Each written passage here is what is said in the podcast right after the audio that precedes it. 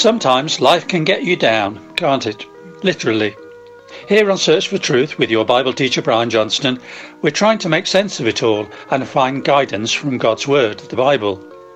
Mental health is a prominent issue these days, and the Samaritan's counsellors are increasingly striving to steer people away from suicide.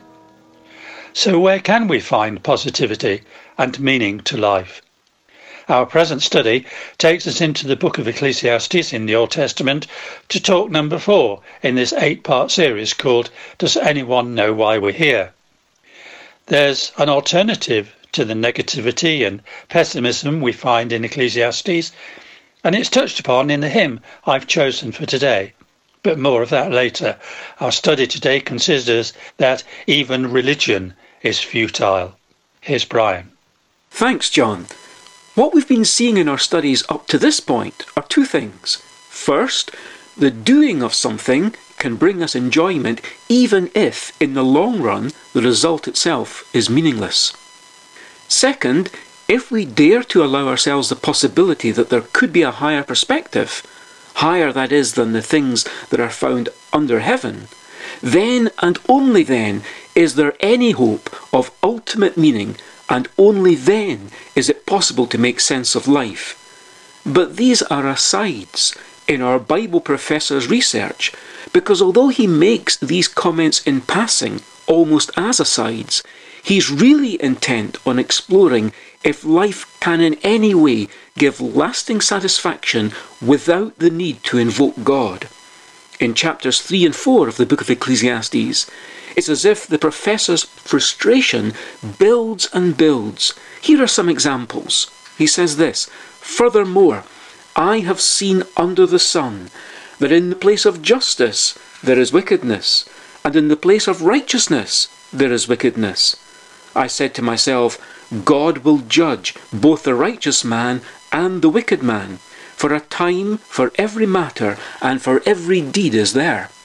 I said to myself concerning the sons of men, God has surely tested them, in order for them to see that they are but beasts. For the fate of the sons of men and the fate of beasts is the same. As one dies, so dies the other. Indeed, they all have the same breath, and there is no advantage for man over beast, for all is vanity. All go to the same place. All came from the dust, and all return to the dust. Who knows that the breath of man ascends upward, and the breath of the beast descends downward to the earth? I have seen that nothing is better than that man should be happy in his activities, for that is his lot. For who will bring him to see what will occur after him? And as we move into chapter 4, there's still no relief from this unrelenting pessimism. He says, So I congratulated the dead who are already dead, more than the living who are still living. But better off than both of them is the one who has never existed, who has never seen the evil activity that is done under the sun.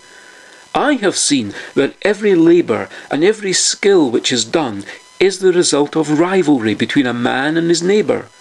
This too is vanity and striving after wind. There was a certain man without a dependent, having neither a son nor a brother.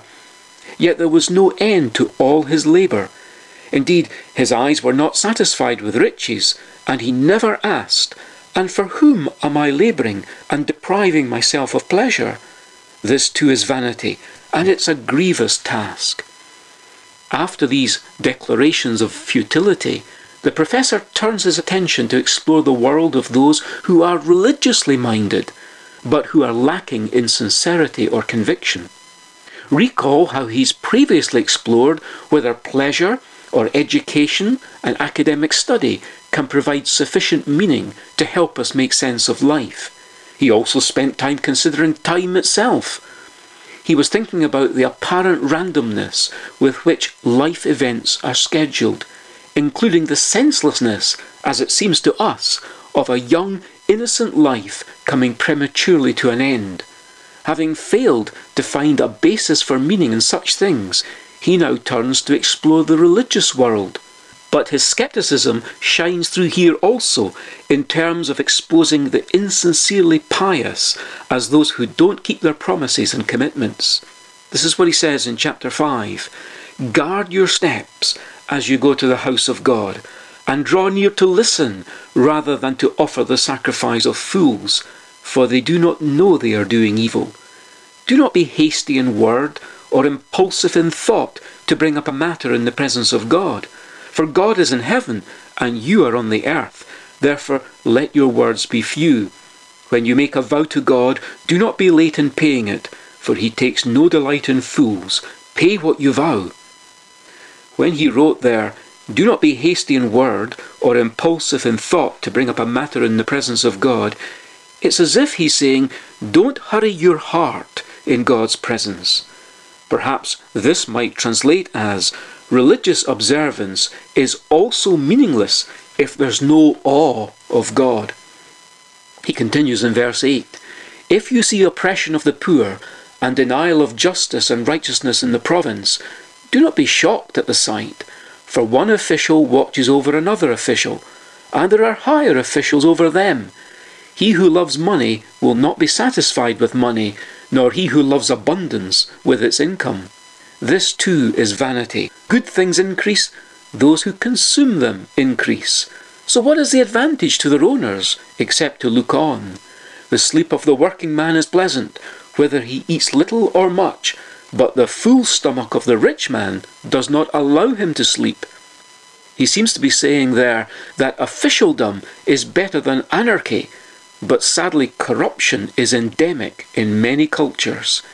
In step with popular cynicism, he says it's all the way up the food chain. Greed, however, receives its just compensation in sleepless nights. Now he continues from verse 13, and he says, There is a grievous evil which I have seen under the sun, riches being hoarded by their owner to his hurt. When those riches were lost through a bad investment, and he had fathered a son, then there was nothing to support him. As he had come naked from his mother's womb, so will he return as he came. He will take nothing from the fruit of his labour that he can carry in his hand. This also is a grievous evil. Exactly as a man is born, thus will he die. So what is the advantage to him who toils for the wind? Furthermore, as for every man to whom God has given riches and wealth, he has also empowered him to eat from them and to receive his reward and rejoice in his labour. This is the gift of God for he will not often consider the years of his life, because God keeps him occupied with the gladness of his heart. First, there was the extreme frustration of possessing everything, everything that is, except the capacity to enjoy it. For that elusive possession of being able to enjoy what you have is a gift from God. But why might we not be able to enjoy what we have? Well, reasons could include business failure, chronic illness, war, evil manipulation of someone higher, insanity, these can also be reasons why we don't possess the capacity to enjoy our work. But now the professor continues in chapter 6. There is an evil which I have seen under the sun, and it is prevalent among men. A man to whom God has given riches and wealth and honour, so that his soul lacks nothing of all that he desires, Yet God has not empowered him to eat from them, for a foreigner enjoys them. This is vanity and a severe affliction. If a man fathers a hundred children and lives many years, however many they be, but his soul is not satisfied with good things, and he does not even have a proper burial, then I say, better the miscarriage than he, for it comes in futility and goes into obscurity, and its name is covered in obscurity. It never sees the sun, and it never knows anything. It is better off than he. Even if the other man lives a thousand years twice and does not enjoy good things, do not all go to one place? So the professor says the stillborn go to the same place and are better off than those who have lived twice times 1,000 years and fathered a hundred children. With hyperbole like this, he's really emphasizing meaninglessness, isn't he? As his following questions demonstrate further, he says, For what advantage does the wise man have over the fool? What advantage does the poor man have knowing how to walk before the living? What the eyes see is better than what the soul desires. This too is futility and a striving after wind. What he says is like the modern expression of those who work in order to eat and eat in order to work. Even wisdom has its downside. Not content with what we see, we desire for something beyond the material. Beautiful objects may distract us, or even content us for a while, but the experience of countless lives is that material things don't ultimately satisfy us. That's what the Rolling Stones were intending to say when they mangled the grammar and said, I can't find no satisfaction. Author C.S. Lewis put it in a more literary form when he said, Creatures are not born with desires unless satisfaction for these desires exists. A baby feels hunger. Well, there is such a thing as food. If I find in myself a desire which no experience in this world can satisfy, the most probable explanation is that I was made for another world. We would readily recognize desires we all have, such as to be appreciated, to have happiness, to find fulfillment, but ultimately only a relationship with God offers these in fullest measure the French philosopher, effectively wrote about us all having a God shaped hole.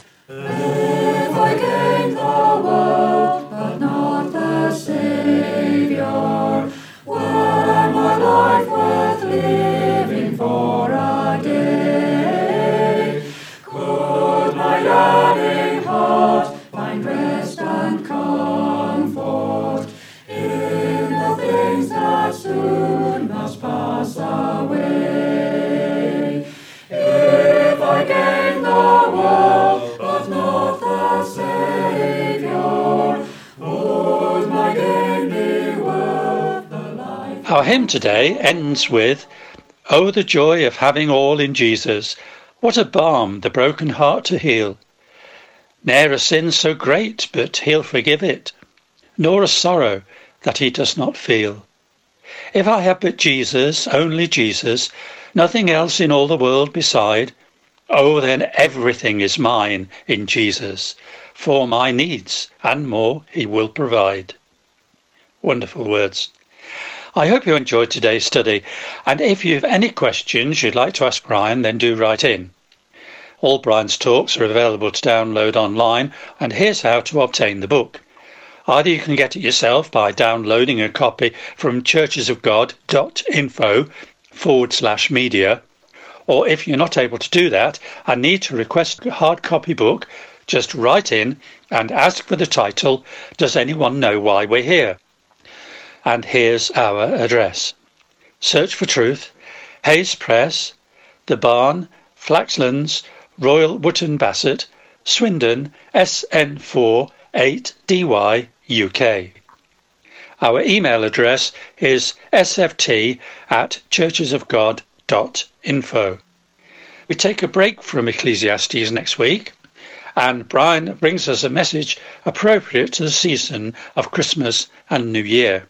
Till then, it's goodbye and very best wishes from Bible teacher Brian, our producer David, our singers, and me, John.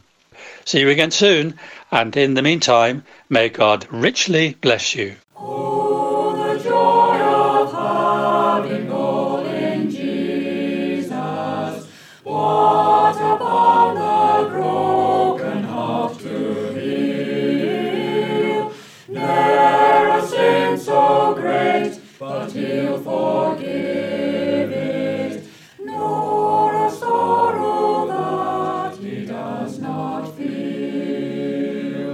Amen.